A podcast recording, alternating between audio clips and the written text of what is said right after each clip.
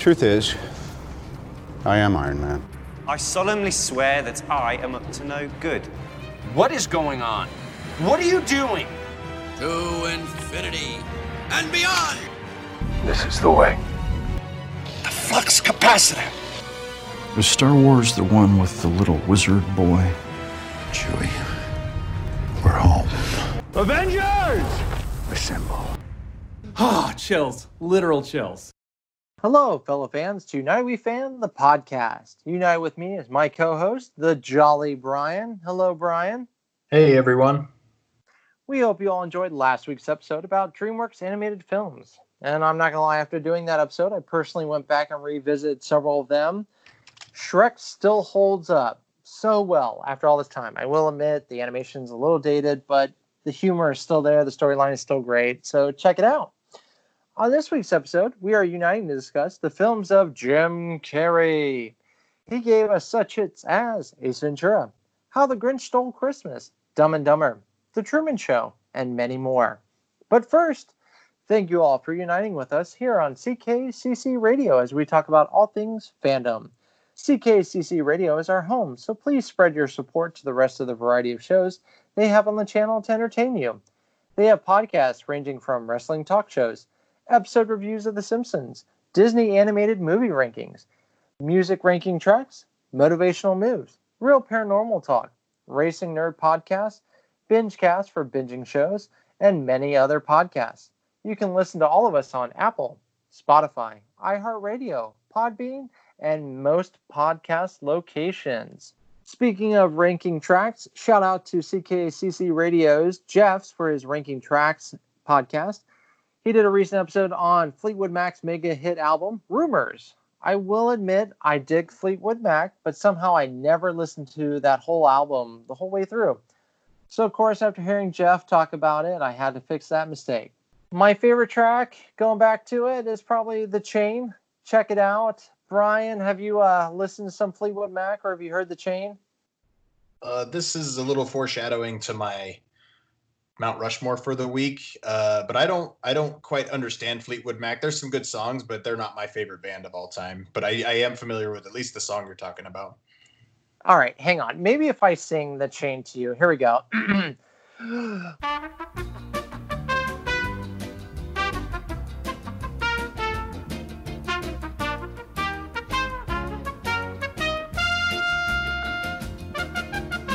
Oh, that was beautiful. I hope everybody heard that and experienced it the exact same way I did. That was beautiful, Mark. Thank you, thank you. Well, I I'm sure I did Fleetwood Mac proud. Well, anyways, check out Jeff's ranking tracks. It's good stuff. And then do like I did, listen to the album afterwards. In Mark and Brian's world news, some sad news today. Ennio Morricone, Oscar-winning and legendary film composer, passed away tons of films. Check him out. Lots of his albums, scores are on Spotify. I did a top five of them. I loved his score for The Untouchables, The Hateful Eight, The Thing, Cinema Paradiso, The Good, the Bad, and the Ugly. Special little shout out to The Mission. And for all you Quentin Tarantino fans, he won his first Oscar for The Hateful Eight. Rest in peace, Maestro, but your music will live on. Brian, do you have any world news? This past week, uh, I was able to sign up for a free trial for a new streaming platform called Quibi. I have a lot of issues with this particular streaming platform. It's made for the person that wants to watch things in five minute chunks, kind of YouTube videos. While you're standing in line at Starbucks, for example, you watch all the videos in a vertical format on your phone. It's just not a great way to experience brand new content. But there's a lot of talent that they've got on Quibi right now, and a lot of people came together and made a homemade version of The Princess Bride. And it is very, very funny. All these people from home acted as acted out the parts of the movie and you'll have about six different people acting each different part. My favorite was when jack black was the dread pirate roberts wesley and he was on a he was on a staircase like he's climbing the cliffs of insanity. And diego luna or pedro pascal i can't remember who was who was uh Mandy Patinkin's character, uh, Inigo, at this time, but he's having a conversation about throwing him the rope, and Jack Black is just on a stairs, and he's being pulled up the stairs by a hose, and his uh, his sword is a Kylo Ren lightsaber, and Diego Luna's sword is an umbrella. Just the way they film the entire film and piece it all together, it's really funny. But it's got some some really cool cameos. I will say that Cary Elwes, the original uh, Dread Pirate Roberts Wesley from that movie, does make an appearance, but not in the role you would expect him to appear in. And the way that it ends is is just perfect without giving everything away. I just want to say that Carl Reiner, the late Carl Reiner, and his son Rob Reiner make an appearance, and it is the very last thing that Carl Reiner ever filmed before he passed away, and it's just such a touching tribute to Carl Reiner. It's just it's really really fun. You can sign up for a 2-week free trial on Quibi and you can watch that whole film in about an hour. It is well worth that 2-week free trial for sure. It's very funny if you love that film. Bye bye, boys. Have fun storming the castle. Think it'll work? It would take a miracle. Bye-bye. Yeah, I mean anything Princess Bride, everyone should check out, and I think it's the only remake of the Princess Bride I will happily accept. It's the only one, that is for sure. Yes. Well, as you said, rest in peace, Carl Reiner, who's just a comedic genius. He directed the Steve Martin movie, The Jerk. He was a writer on the Dick Van Dyke Show. Him and the legendary Mel Brooks did a skit, The 1000 Year Old Man, which is hilarious, still holds up. He was an actor in the Ocean's Eleven trilogy for all you fans out there. He even directed a guilty pleasure of mine, a movie called Summer School. Rest in peace, Mr. Reiner and Mr. Morricone. Now let's check out our local Facebook polls. I'm currently doing a Facebook poll that ties in with today's episode, trying to find out what my friend's favorite Jim Carrey movie is. I don't have the final answers just yet, but a little tease. The Grinch and The Truman Show are doing quite well. I also did find out something very uh, gratifying on last week's question. Brian um, seemed to think that The Empire Strikes Back would easily beat Raiders of the Lost Ark on my 80s movie poll. We never got to find out. So I went ahead and posted that question on there. And um, uh, oh, here's the envelope.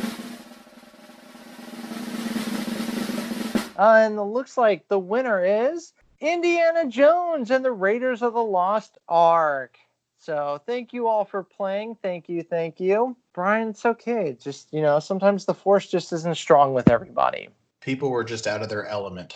The the Empire Strikes Back lost its momentum it had going into that rigged final four that you that you set up. I'm I'm just bitter. I this has been a another glimpse of your weekly Brian's conspiracy theory. On Brian's Mount Rushmore, he asked his friends, What's something that everyone loves? And, uh, quote, Ben Wyatt.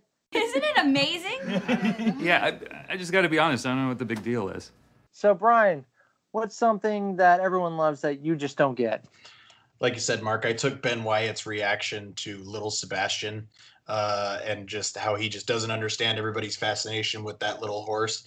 Um, I actually I couldn't sum it down to four for myself. So the the five I actually went with Lilo and Stitch, just the entire character of Stitch. I don't understand it whatsoever. I don't get the appeal.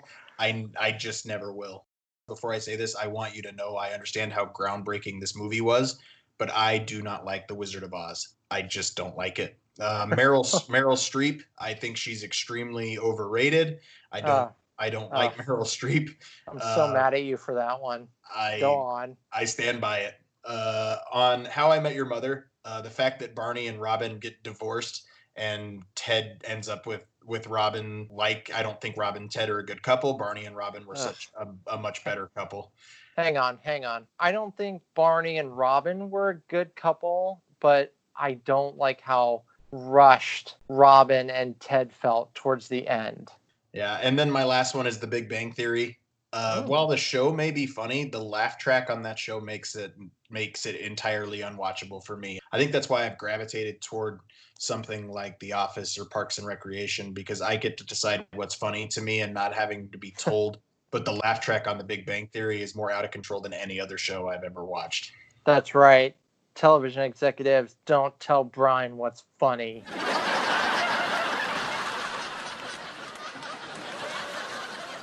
Some of the love in the comments. Doctor Who got a lot of mention. A lot of people don't understand the love for Doctor Who. I've given it a shot. It's okay uh, Yeah. for me. Avatar: The Last Airbender. Um, I I I agreed with this one. I don't get it. Whoa. I just don't get it. And the last one that I that got called out in the comments that I also agreed with was Hocus Pocus. I don't understand the love for Hocus Pocus. Doctor Who, I have a lot of fun with. I've tried several times to marathon it, and it's been a little challenging to marathon, but I I have a lot of fun with Doctor Who. Hocus Pocus, I I for me, it's a nostalgia thing. I will say it is a little overrated with how much Hocus Pocus is out there, but for nostalgia reason, I do watch it around every Halloween. As for uh, Avatar: The Last Airbender, I think you're mistaken. I think that's one of the most brilliant, brilliantly created, not only animated TV series, but shows, period. My wife and son would agree with you there. It's not my house, it's just me. If I had to think about things that people love where I just go, I just don't get it. Stitch. Now, Lilo and Stitch, the movie, I enjoy. I don't think it's as great as everyone says. Um, check out our Commissioner Chris's ranking of Disney movies. You can hear me go on my long rants about it. You can check out that episode on CKCC Radio. But Stitch, I don't get the love for the character. I don't understand how there's so much merchandise and the lines for the character are so long. I'm glad the character makes people happy, but I don't get it. I just don't get it. And then the other would be the Fast and Furious film franchise. You know, the first one is dated, but it's still a lot of fun. I actually, and I know some people are going to be mad at me, but I enjoyed Tokyo Drift. The films are enjoyable, but when they're making close to a billion dollars, I have to go, why? And then there's rumors of future ones going to space. I hope I hope the filmmakers are just having fun with us fans, but They're trying to get me back by introducing Mar- uh, Ryan Reynolds. They're trying to get me, and I don't I don't know if I'm gonna fall for it, but I might. and yeah, and then you got John Cena coming into the picture too. I don't even get me started on the Universal ride. That's a long conversation. But anyways, the Fast and the Furious, I just don't get the huge love for that one. Now it's time for us to talk about the films of Jim Carrey. He's done such great films as Ace Ventura, Truman Show, Dr. Seuss's How the Grinch Stole Christmas. But if we had to narrow it down, Brian, what would be your Mount Rushmore? Uh, my Mount Rushmore Jim Carrey films, the top three um, are actually really easy for for me. Uh, my favorite Jim Carrey film, which we're going to talk about a little bit later, is Dumb and Dumber. There is not a single movie and or a single line in Dumb, or Dumber, Dumb and Dumber that does not land with me. The entire the entire movie makes me laugh. Every single joke. Uh, the Truman Show and Liar Liar um, are those are my clear top three. And then it gets a little bit harder, but I, I definitely landed on Ace Ventura, the first one, Pet Detective. If I'm not back in five minutes, just wait longer. Nice. All good choices. Yeah. Mine, we agree on the Truman Show. I love the Truman Show. Um, you can put that on anytime and I'll be there. How the Grinch Stole Christmas. I watch that every year. I'll even watch it here and there throughout the year. I know our commissioner Chris thinks the Grinch is extremely overrated, but whatever. This is our show. I love the Grinch. Next up would be Eternal Sunshine of the Spotless Mind. The writing in that movie is brilliant. Jim Carrey, Kate Winslet, Mark Ruffalo is in it. Kirsten Dunst is in it. It's just a brilliantly acted, written, edited, just visually, it's a beautiful film. Watch it. Those three were the easy ones for me. Finding out my fourth one, I kept thinking about each movie. I'm like, wait, which one still makes me laugh? Which one's entertaining? Which one would I put on right now? I'm going to come out of nowhere and say a little film called Once Bitten. It is a Jim Carrey teenage vampire movie. Is it anything great? No. Is it anything remarkable? No. But is it a lot of fun? Yes. I just kept going back to it and just it makes me so happy. Check out those if you haven't seen them. I have never seen this movie. You were telling me about it a couple of days ago. Um, it sounds very, very appealing. Sounds very funny, but it's it's not even a movie I'd ever heard of. So I definitely need to check it out.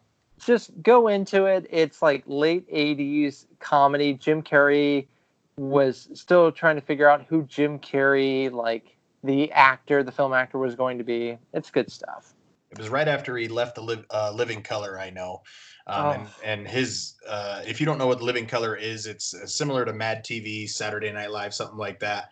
Um, kind of a skit comedy show, um, but just search Jim Carrey Living Color on YouTube, and you can find yourself occupied for a while. There's some funny stuff on there.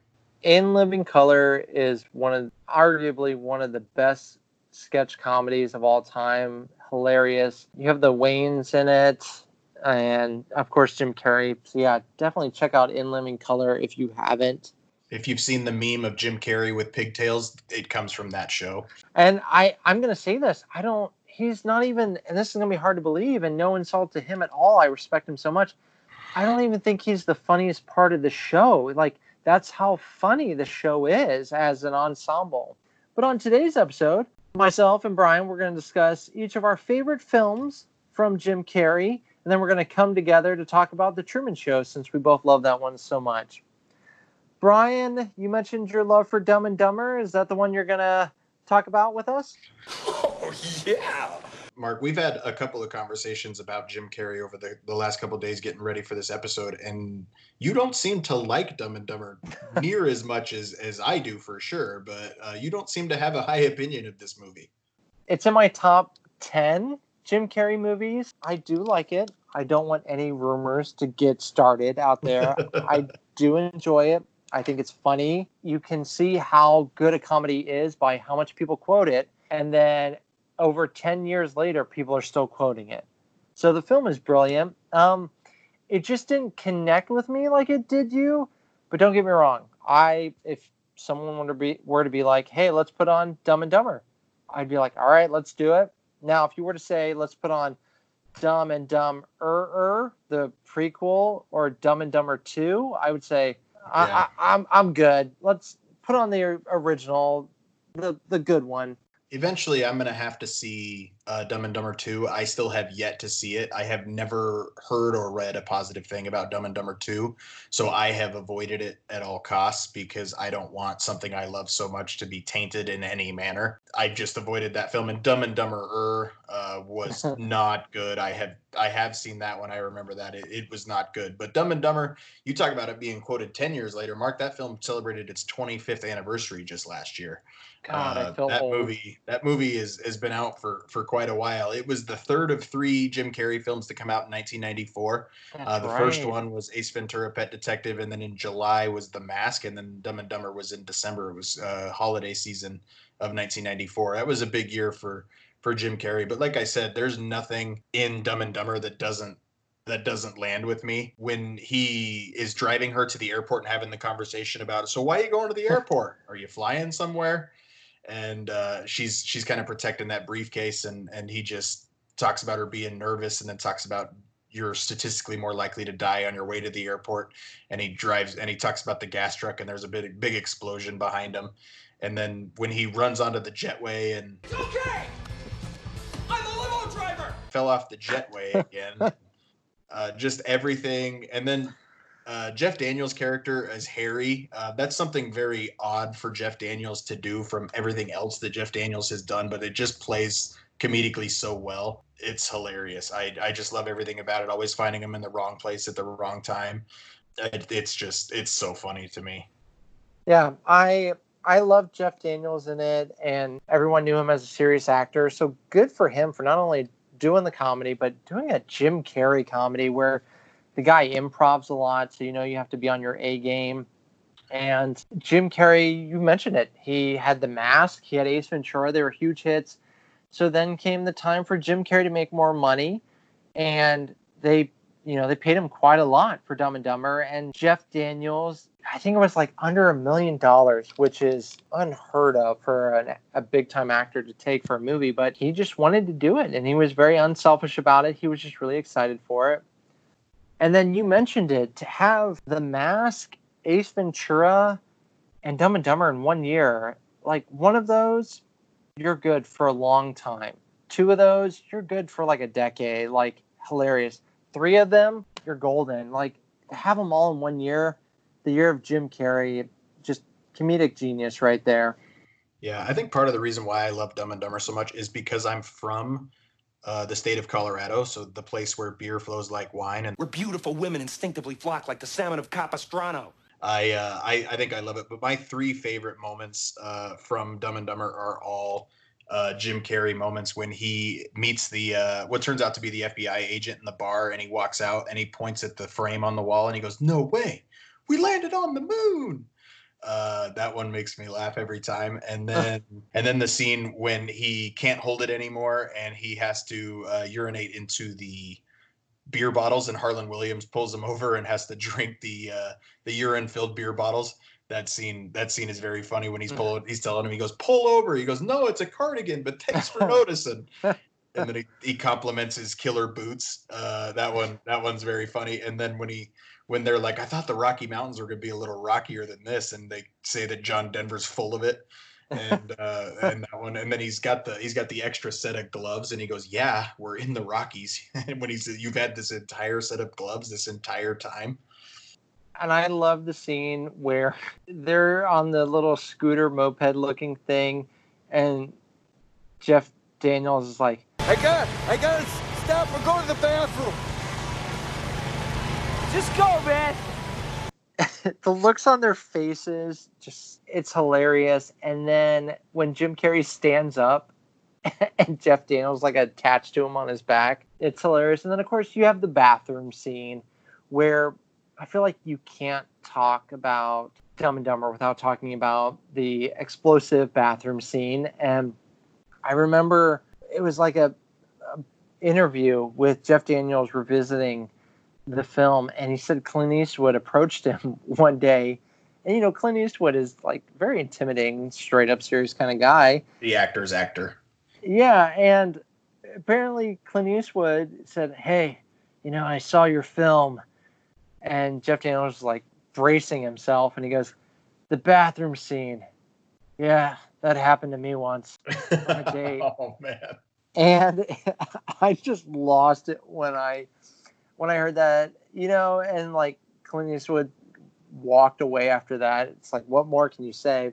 My favorite yeah, part about the bathroom scene is right before it happens. They they she's watching TV in the kitchen and it goes and today on a current affair, and it talks about the story of them of of somebody quote unquote somebody selling a, a bird with a duct taped oh. head onto a blind kid, and she goes, who who would do this? And then the doorbell rings and Lloyd's at the door oh, that part cracks me up. But if you've seen the extended edition of Dumb and Dumber, the bathroom scene, he actually physically picks up the toilet and tries to dump it out the window. It is so funny. It's hilarious. Oh, God, just thinking about that. and then, of course, there are tuxedos. You have the bright orange one and like the, what is it, blue, like purplish um, blue or something yeah, like that? Tar heel blue. Oh, God. And I will admit, because of this movie, when trying on like tux stuff, I thought about getting the frizzle, frivels, whatever type shirt. I was like, no, it's only funny in a Jim Carrey movie. Mark, I did forget. I wanted to dedicate this entire episode to my mother, who is the greatest Jim Carrey fan in the world. Uh, insert sarcastic tone. I was about to say my mom did not appreciate the movie Dumb and Dumber. So my mom doesn't appreciate anything Jim Carrey's in. I don't think. Well, that was our look at Dumb and Dumber. Now it's time for my Jim Carrey flick, and I actually kind of had a hard time. It came down to two films, but in the end, I went with Dr. Seuss's How the Grinch Stole Christmas. I know our commissioner Chris will be excited that I chose this film, and hopefully, I can maybe persuade him to change his mind. But I I thought about which Jim Carrey film I watched the most, which one I love every time I watch it, doesn't lose any of its meaning for me, and it has to be The Grinch. His performance in it is epic. He was nominated for a Golden Globe, should have been nominated also for an Oscar, but anyways, he was nominated for a Golden Globe, and you just see it's one of those roles where he made the film he made the Grinch. It would have been hard for him or hard for anyone to bring the impact that he did. Mike Myers can vouch for that, how hard it is to bring a Dr. Seuss character to real life. Rick Baker did the makeup for the film and won an Oscar for it, rightfully so. It's directed by Ron Howard, who did such films as Splash, Apollo 13, The Da Vinci Code. It has a, an all star cast. I love the show that's inspired by it over at Universal. I know I mentioned that in our Universal episode of United We Fans, so check that out if you would love to hear me gush more over it. Have you uh, wondered where are you Christmas and found that how the Grinch Stole Christmas brought that Christmas spirit to you? His like you said his portrayal of the grinch is what sold this film um, for not only just us but it sold the whole film in general. But just how how willing he was his physical comedy um, was on full display in this film. Um, and like i said his costume um, we talked a little bit more about his costume in our Seuss episode too, but just it was literally individually sewn yak hair onto his onto his skin, and just the amount of very few people are willing to sell and dive into a role quite like quite like him, especially kind of to put themselves as the butt of the joke to an extent as well. Tick tock, counting down the Christmas clock. Old, young, big, small. But he he nailed that role, and he really he just changed what it what that role is for and how anybody views that character in general. Yeah, and I mean before this, my my holiday films were, you know, Home Alone and the Santa Claus, and then this one came along, and it, like I said, it's a must watch for me. Jim Carrey went above and beyond. He had to take classes with how to handle torture because of the contacts he had to wear for the Grinch. So mad respect there. The film has his wonderful one-liners. You know, 6:30 p.m. dinner with me. I can't cancel that again. I find it hilarious. And then when he's trying on different clothes and he's having his little fashion show. It's not a dress, it's a kilt. Sicko. The adaptation of the script. Obviously, you couldn't just make a live action feature length film of the short story, or sorry, the Dr. Seuss book. You had to expand on it. And I love what they did. His backstory, the young little Grinch, and also Cindy Lou doing uh, investigating investigative journalism to find out, you know, she lost that Christmas feeling and she just wants to know why Whoville loves it so much. And then she relates to the Grinch. I love that. I think the animated Grinch movie, I know we mentioned it before, did not do a great job of adapting the story. There's Cindy Lou, so annoying. And shout out to Taylor Momsen, who plays Cindy Lou a rare child actor who's not irritating. And when she sings "Where Are You Christmas," uh, chills, literal chills every time. Uh, I have uh, definitely positive things to say about it. Every single scene that Jim Carrey is in uh, does work for me. The rest of the film, there's stuff about it that I can definitely leave on the table. But overall, uh, every Christmas it's on in my house, no question. I know they got rid of it, but over at Universal Studios Hollywood, they even had the set from the film there, portion of it, because the film was so big and I loved this about it. It was practical sets. The art direction is amazing. The costumes are amazing. But the sets, they went over several sound stages. And anyone who's seen a sound stage, that gives you a pretty good idea just how big the set was. So I love any film that chooses practical over CGI. Now, granted, I know there's times where you have to use CGI, but you can tell the real sets on this one, and they look great. And Ron Howard, the director, I think he's he's underrated. I am sad. He did the film Willow and Backdraft. He was so appreciative of Jim Carrey, and he knows that it must not been a lot of fun for Jim Carrey to be going through makeup and costuming for hours upon hours to film. He actually went in full Grinch outfit just to show his support to say, "Hey, I I'm sorry you have to do all this, but I support you, so I'm going to put on the outfit."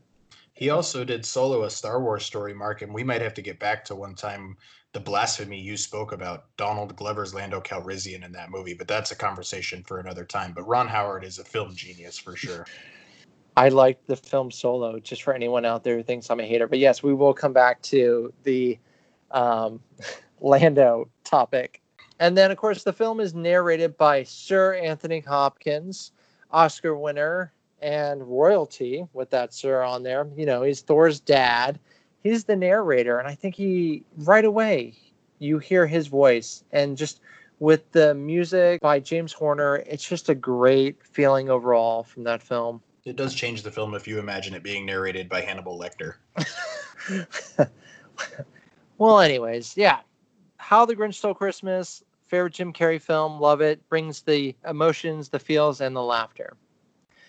Brian and I, though, we get the full on emotion and love every time we watch The Truman Show, a film that I think was a little ahead of its time with reality TV. It wasn't the huge thing that it is nowadays, where a TV channel adopted an orphan, you know, Jim Carrey, and said, We're going to film him 24 7. That'll be all the network shows.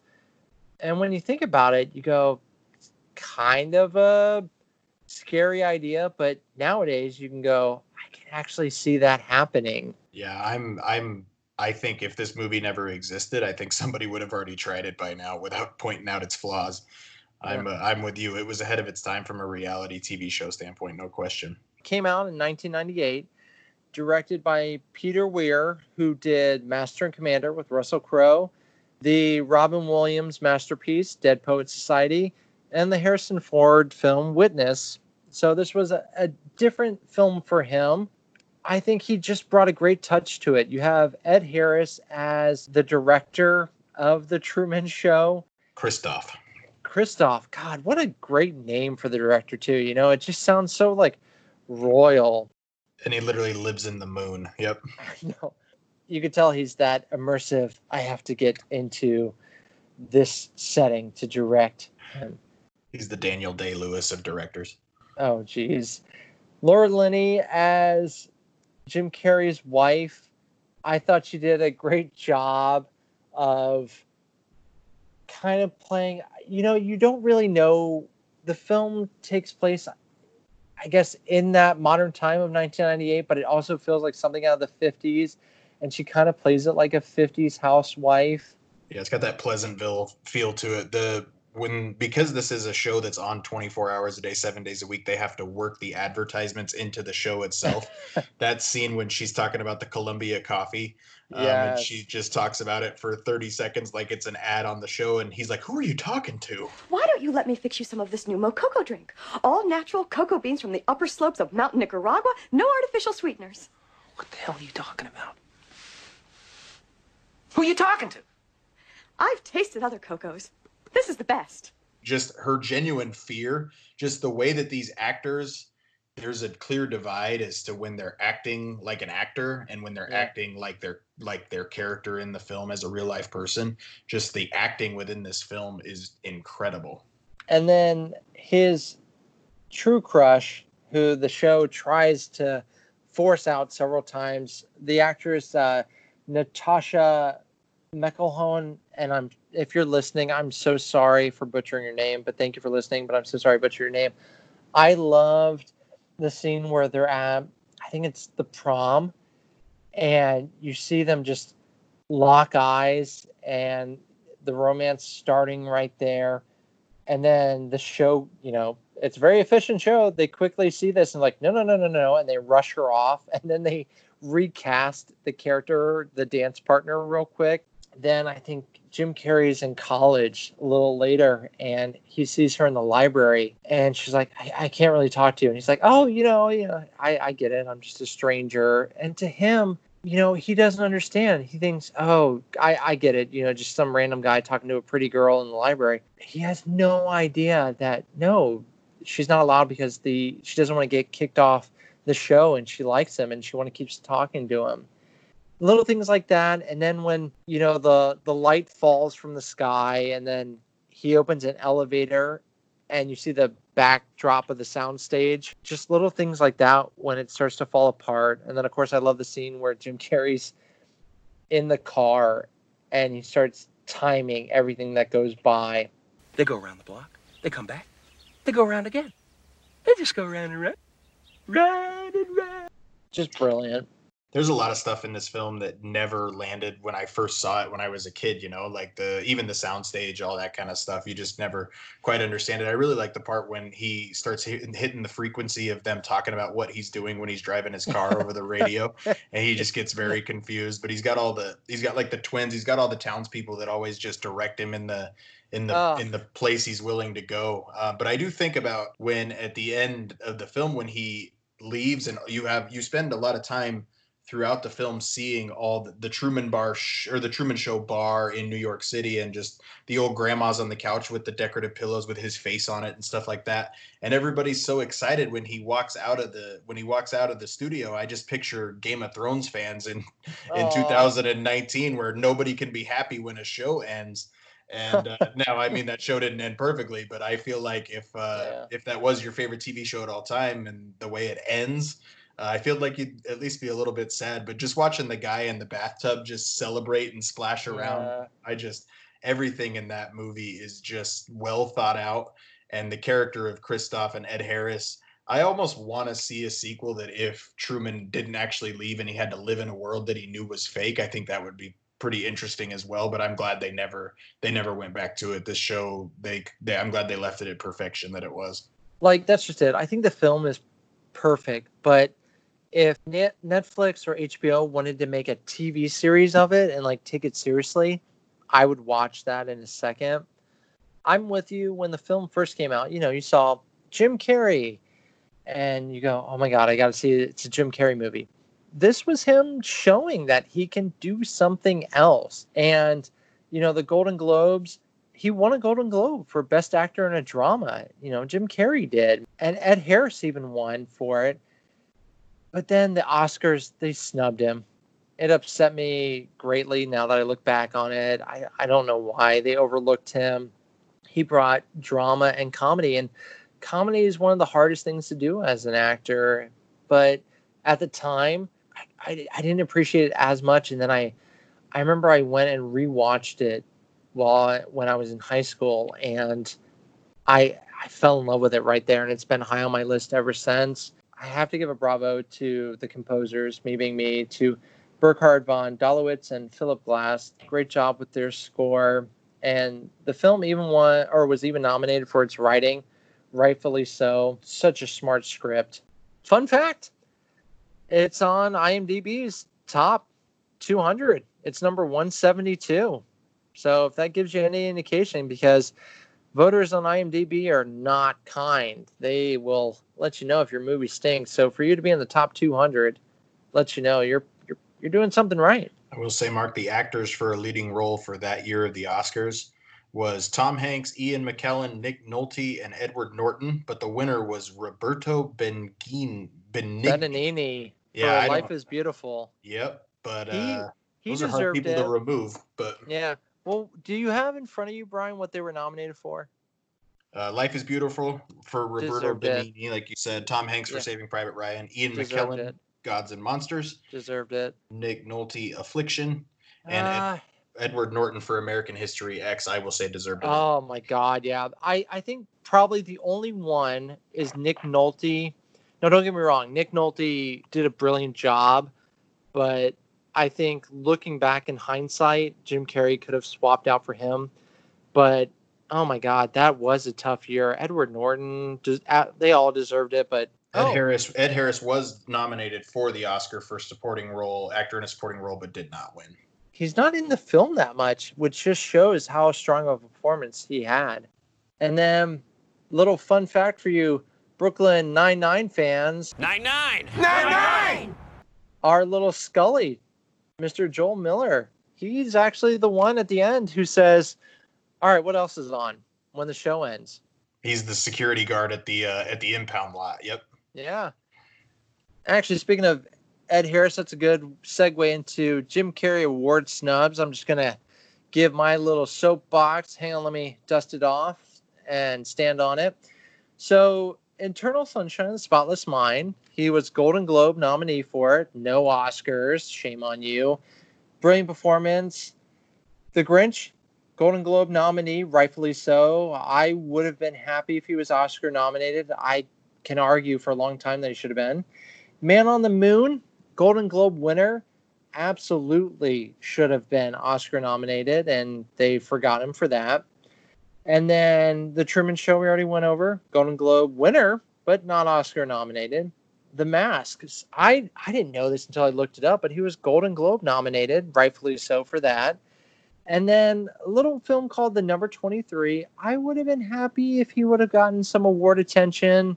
I get why he wasn't wasn't like the flashiest of roles, but I get it. Yeah, the number 23, I remember seeing that film in high school and I thought I was an adult now because I thought Jim Carrey was a serious actor and but I remember really liking that movie, but it's been a long time since I've seen it, but I he did do a good job in that movie too. Uh, the number 23. If you want dark Jim Carrey like film noir directed by the late Joel Schumacher, check that one out. All right, now it's time for the fun part of the show where Brian and I quickly talk about some other Jim Carrey flicks so that nobody goes, hey, you forgot this one. It's called Rapid Fire. We're going to start with his most recent one, Sonic the Hedgehog, where he played the villain. Brian, thoughts? It was fun to see Jim Carrey back in the role of Jim Carrey, being just physical comedy and making impressions and faces and all that kind of stuff. It was great to have him back. Yeah, I enjoyed it. It definitely reminded me of 90s Jim Carrey. Now we're going to move on to the double feature Ace Ventura, Pet Detective, and Ace Ventura When Nature Calls. There is a lot in both Ace Ventura movies that that isn't so politically correct in 2020 so you got to watch these films in the time frame in which they were meant to be filmed but i i was a huge sports fan still am a huge sports fan so seeing dan marino on screen Yeah. um, is is awesome i just ace ventura when he when he puts his keys in the door and his landlord walks up behind him and he goes ventura and his response is yes satan? Oh i'm sorry sir. I thought you were someone else. And he goes into the he goes into the apartment all the the penguins come out of the freezer all that kind of stuff. When nature calls uh, i don't like that one as much as i do pet detective but there are far more one liners in that one that i that i still quote. The slinky song and uh and now a yak when you're when he's talking through the the magazine microphone um but and then the bumblebee tuna of course Bumblebee tuna. Bumblebee tuna. Hi there, nice to see you. Bumblebee tuna. Bumblebee tuna. Um, but the the scene with the mechanical rhino is probably my favorite, one of my favorite Jim Carrey individual scenes of any of the films. The mechanical rhino when he climbs out, it's so funny. Yeah, I will admit Ace Ventura Pet Detective is dated, but I still laugh at it. I think Jim Carrey shows how talented he is in it. The second one, When Nature Calls, I remember I liked it more than the first one. Me being younger, me definitely liked the rhino bit. I thought that was hilarious. And then I Younger enjoyed you, are you insulting my intelligence right now? Yep. All right. And um, the cliffhanger homage in the beginning of it was funny as well. But going back and watching Ace Ventura When Nature Calls doesn't hold up as much for me. So Ace Ventura Pet Detective gets the win. And of course, Dan Marino is pretty funny in it. One more shout out to Ace Ventura when nature calls the the scene when he's playing with the projector. Hey ho, Silver, away! Then we have Kick Ass 2, where Jim Carrey plays a vigilante leader called Colonel Stars and Stripes. I think it's a Jim Carrey role where if you're watching the movie, it will take you a second to go, oh, that's Jim Carrey. It's very, something very different from him. The film is rated R for all you families out there. So if you're interested in a different kind of Jim Carrey. Next up, we go from adult Jim Carrey to family Jim Carrey with the holiday film A Christmas Carol a stop motion film from Oscar winning director Robert Zemeckis. And I know that kind of motion capture doesn't really get everyone, but think Polar Express and the underrated Adventures of Tintin, and you'll have a Christmas Carol type animation. I enjoyed it a lot. I, I will admit, Muppet Christmas Carol is still my favorite Christmas Carol, but I liked it. I love Muppet Christmas Carol. I have not seen the Jim Carrey one. Next up, I Love You, Philip Morris with Jim Carrey and Ewan McGregor.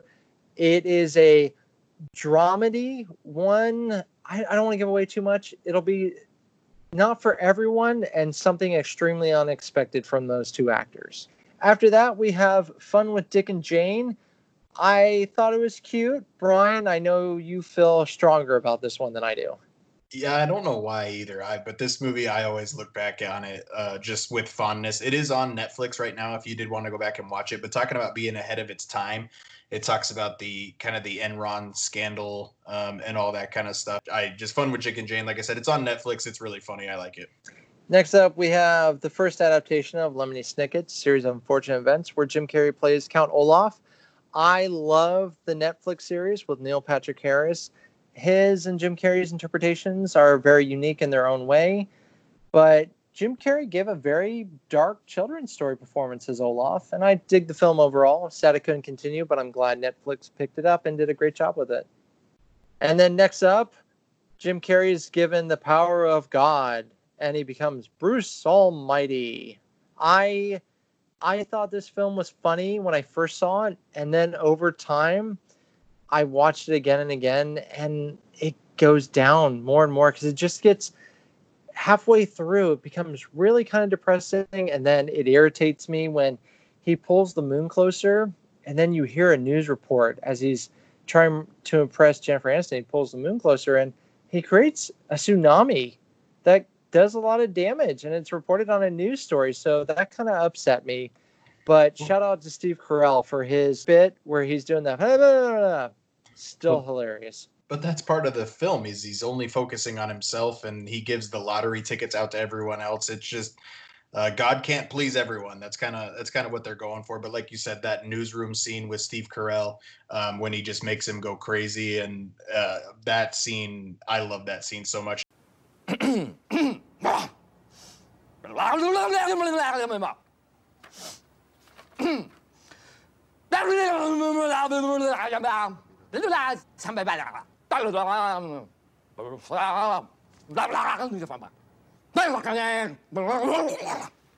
Um, but it was kind of right at the beginning of of his of his kind of what launched him onto into stardom, and I just I will be forever grateful for that movie for what it turned Steve Carell into. But I uh, I look back on that movie a lot better than than you do. But that's fair.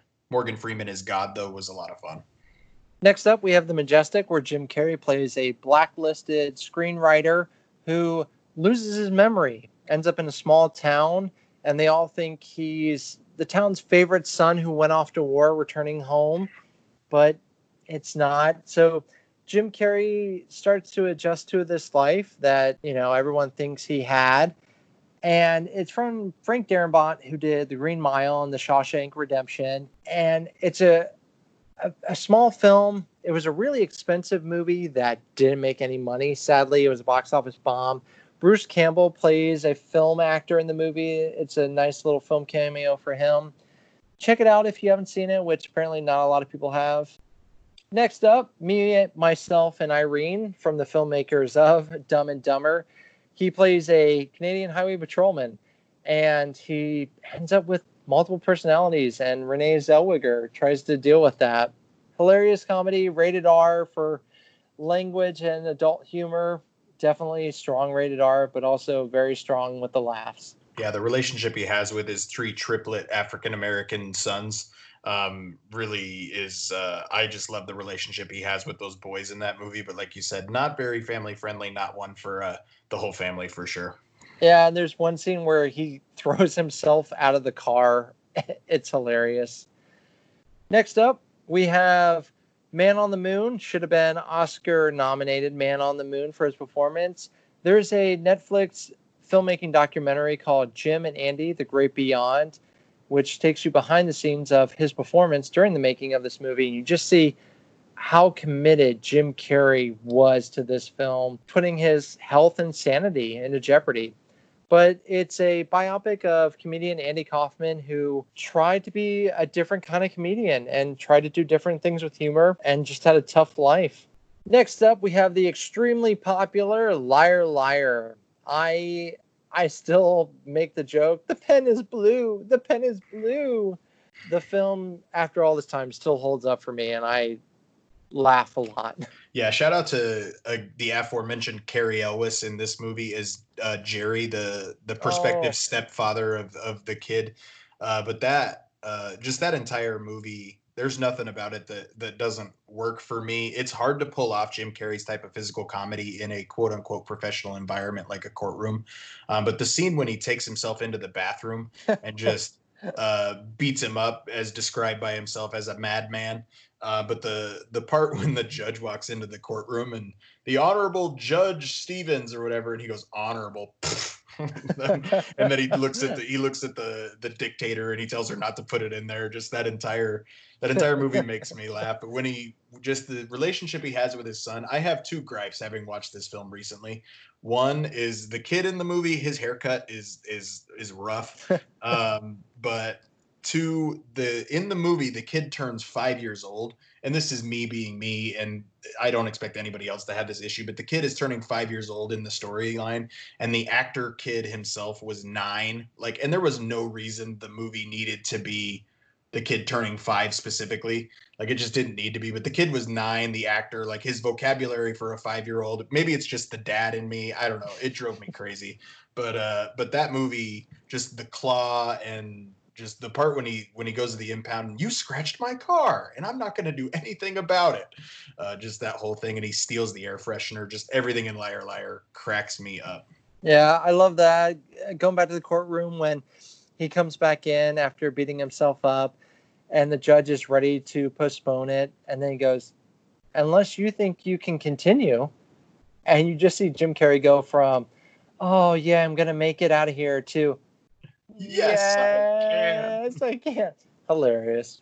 the uh the outtakes that they put in the end credits for that movie are really funny too but my favorite scene from that movie is when they take him into the into the conference room and he's insulting all the people at the table um, and all the bosses and everybody and he takes the guy's hairpiece off and sticks it to the wall that entire scene is so funny I think I need to revisit this. This might end up pushing out Once Bitten in my Mount Rushmore.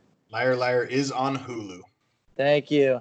Next up, we have the dark comedy that Jim Carrey tried to uh, change things up after a string of big hits. He did a film with Matthew Broderick called The Cable Guy.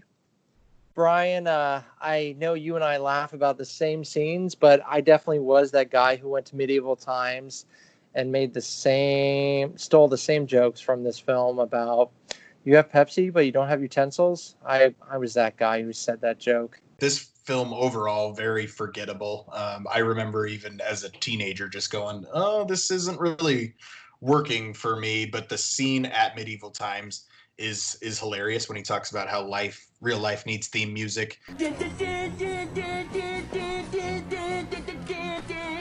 just his entire accent throughout the movie it's just overall not not jim carrey's strongest performance And then, fun fact about the Cable Guy: it's directed by Ben Stiller.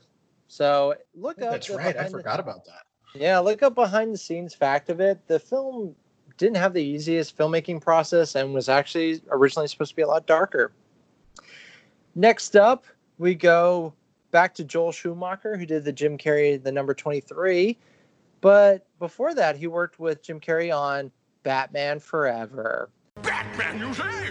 I I know in recent news they just said there's an extended director's cut out there of the film, which I would totally watch.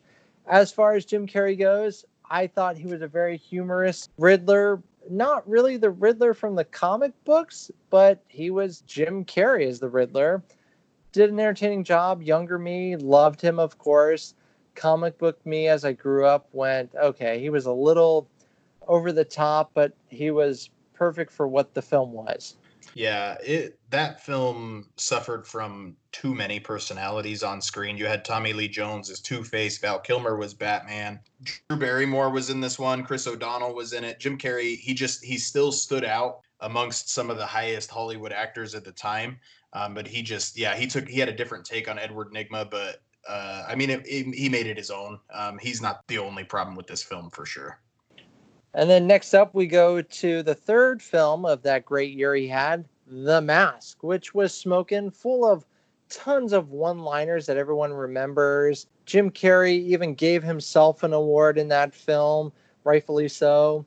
And the Golden Globes loved his performance in it. You love me. You really love me. It's over the top, which is what the film needed to be, and without him, I don't think the film would have done as well.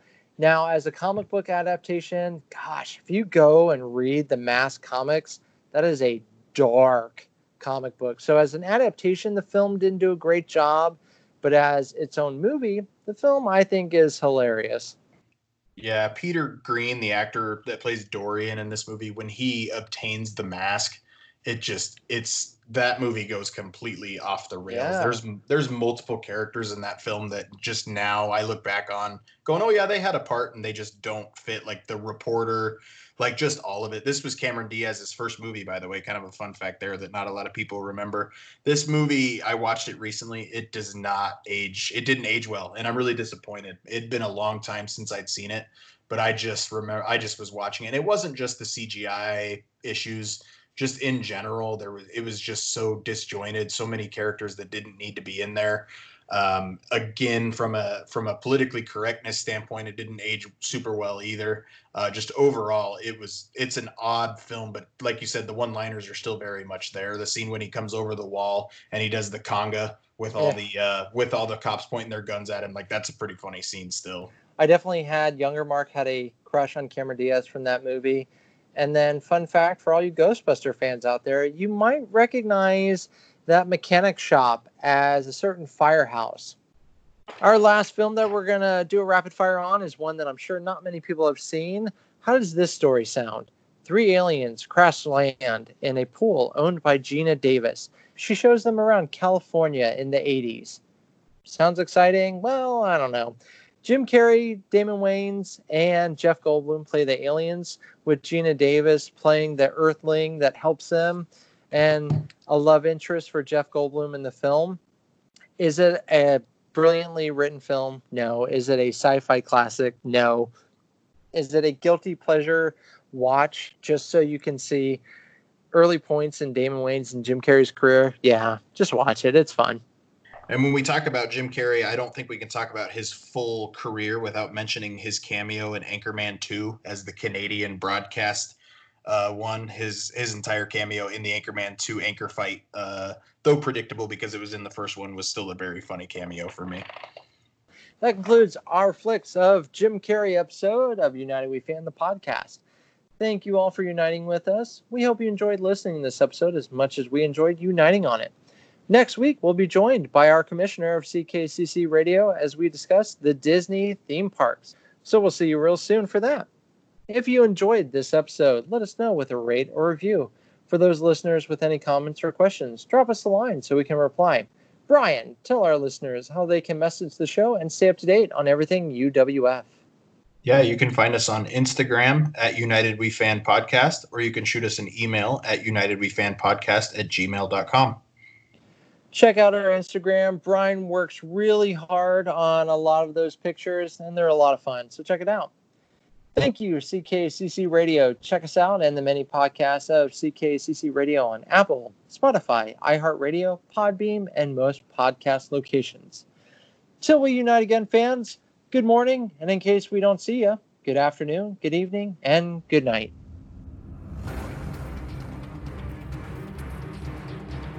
Do not go in there. Woo!